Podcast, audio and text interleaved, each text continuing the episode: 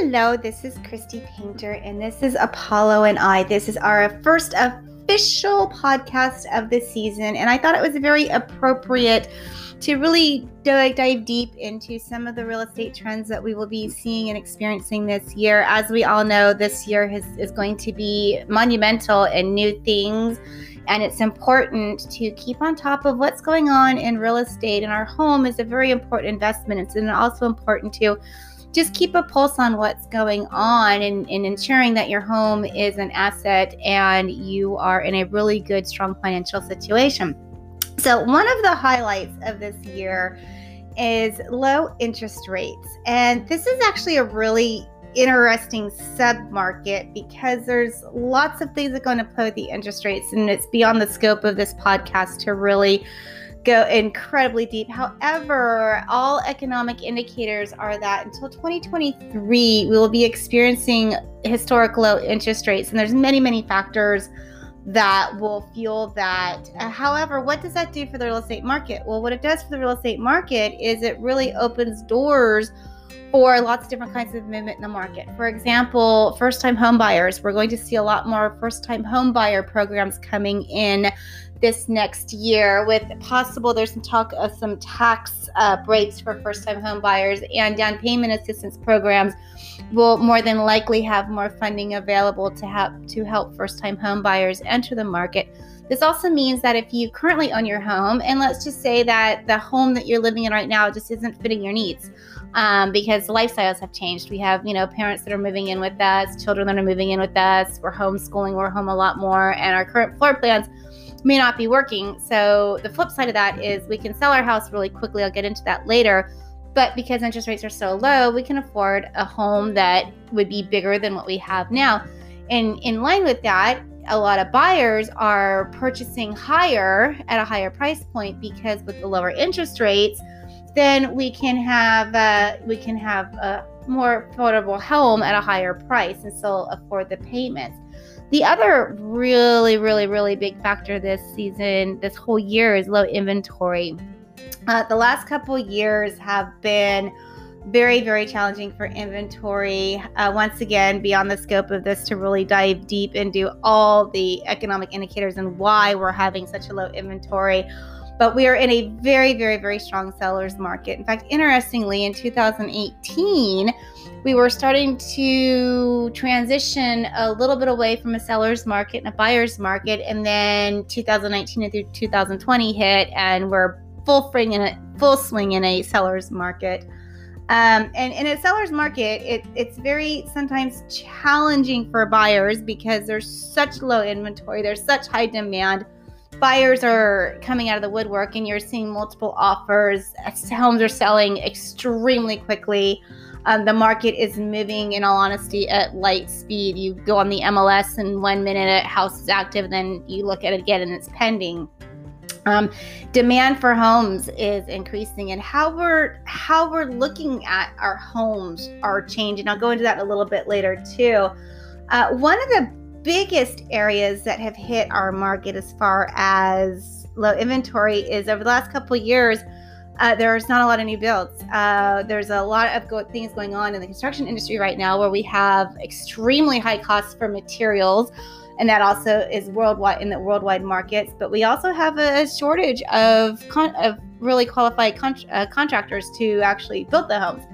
So those are two really big ways that are affecting the new home sales. And of course, those are not homes that are coming onto the market. And then, we can't be remiss without saying, the shutdowns. The shutdowns do just disrupt the natural flow of our listings and how we have our normal ups and downs with our seasons. And so that had a really big impact, and it will still continue to have an impact if we do have shutdowns, and see how that affects it. Now, what was interesting this time is we thought it was going to have a slow start to get back on track. Once we opened up, things just shot through the roof. Inventory. Kind of talking a little bit about inventory. A very interesting inventory this year. Low inventory is still going to be a factor this year. However, we may see a little bit of relief coming in some unexpected areas.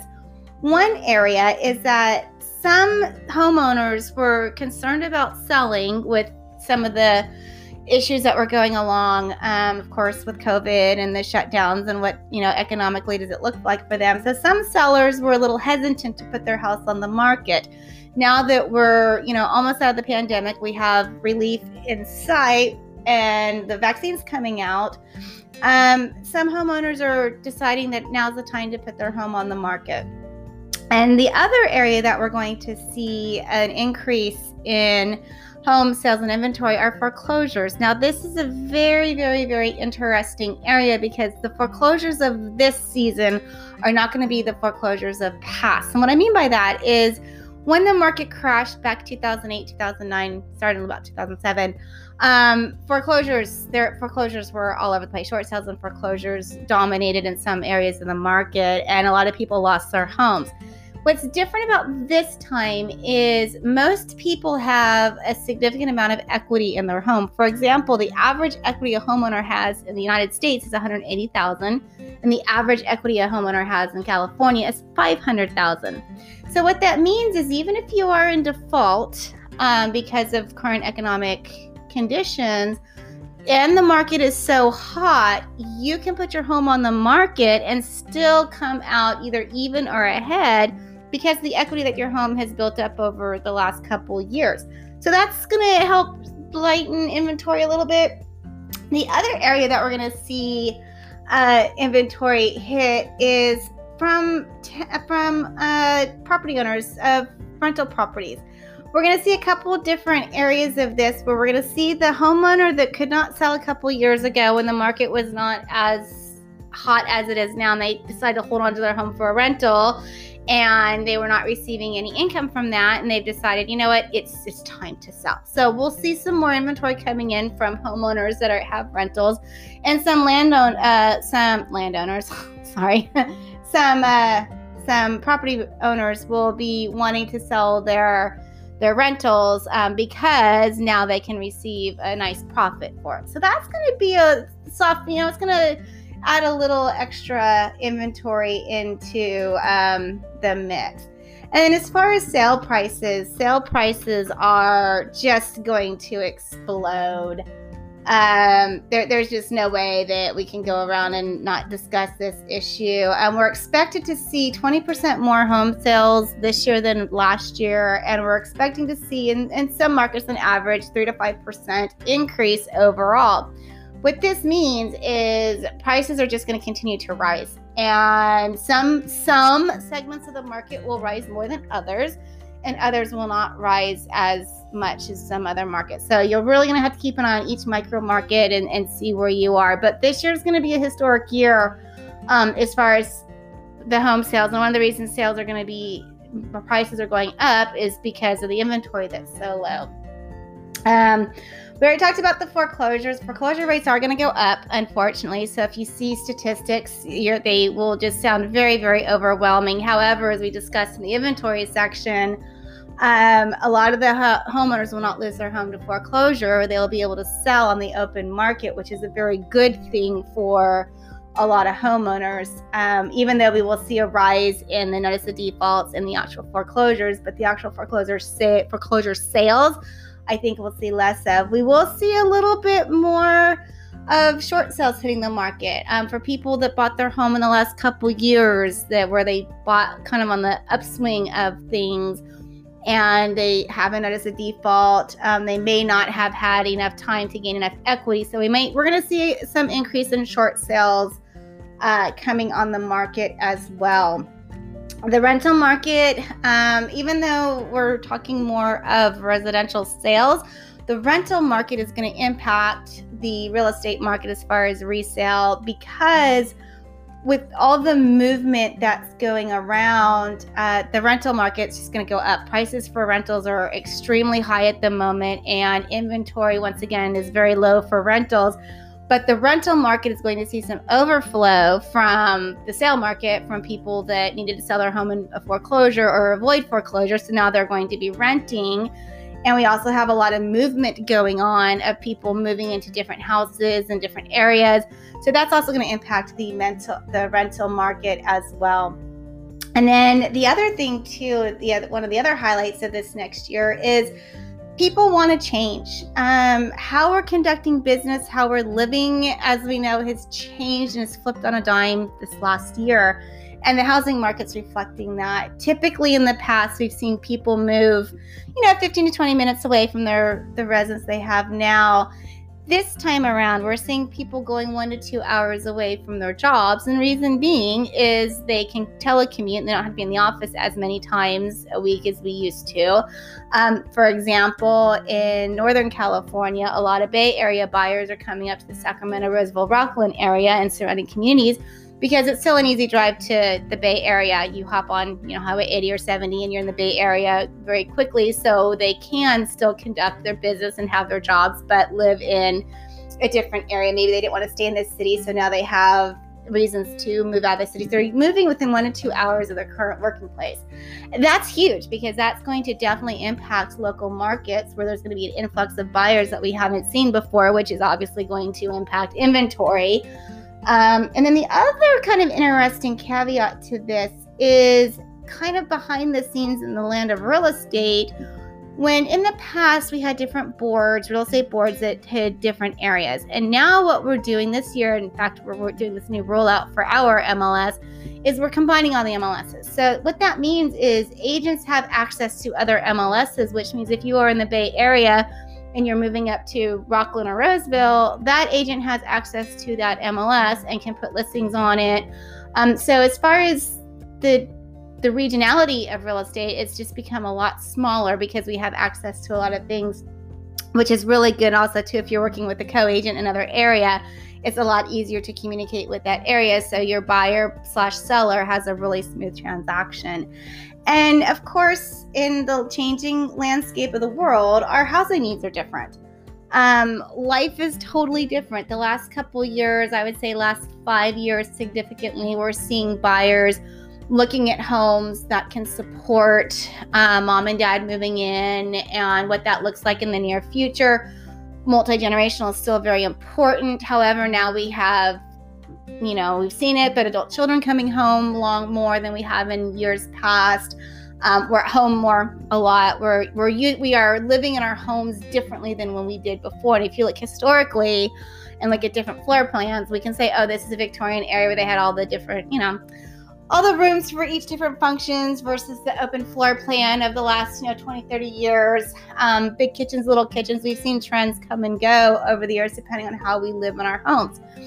We're seeing a change in that right now, and it's going to be interesting to see some of these new home models that come out in the next couple years and how their floor plans are different to accommodate our changing needs. Our families are changing, how we live, what we do, what we need from our home. Outside spaces are becoming more and more important to families, which is one of the reasons why buyers are looking in broader areas to find a home that has more outdoor spaces and also space for everybody to have their own place to do their work. So that's going to be interesting to see how long that trend continues, and that makes a big difference if you're buying or selling, because now you're looking at your house a little bit differently. And here is probably, I'll end on this one as far as our highlights for 2020. This is actually really exciting, and I know we always kind of talk about how this last year has just been so challenging for everybody, and it has been, and I don't want to downplay that. However, everything really, tragedy does bring out good things. And one of the things that we're learning through all this is how we're shifting technology and how technology is becoming more and more vital to what we do. Real estate's always been an industry where cutting edge technology is part of the industry. I mean, we can't sell homes now without technology. But this year, we're really, really going to see just some amazing new concepts in the virtual world for real estate. We're going to get to a point where the whole transaction's online. There are some states that are actually allowing online notaries. California has not adopted that yet, but that's probably in the future for California. And just how we're looking at homes, how we're viewing homes, and the technology that's going to be needing to that is going to be really fun to play with and just kind of explore the options and see where it leads us. And now, instead of, you know, going out to the homes, we can see it online and virtually. So we can really look through a lot of homes and, you know, say we want to see them and only see a few live. And then we can look through a million of them online and still have the convenience and get what that home feels like. So, and we can, you know, have the virtual world, we can walk in, and there's just lots of really fun things. And the other kind of flip side of that is, for the actual transaction, real estate transaction is extremely, extremely complex. There are so many factors that go into it. I remember the days when we used to have to fax everything. It's like it took you all day to fax your paperwork over to the title company. And now with the advent of all these new tools that we have, real estate transactions can be more efficient and move quicker. And that's also actually impacting the speed of the industry, because we can close homes faster, because everything's online. We don't have some of the lag times that we had before. And with some of the internal policies and systems changing, we can process loans, real estate transactions, escrows a lot faster than we could before. And that's going to impact the whole industry. So anyway, thank you for listening to our very first full podcast. I'm super excited to be doing this. It's a lot of fun. These, once again, are some of the highlights and trends that I'm noticing over the next year. Real estate's always going to be fun. And we will always have something to talk about. If you have any questions, feel free to reach out, and I'll talk to y'all soon. Thanks. Bye.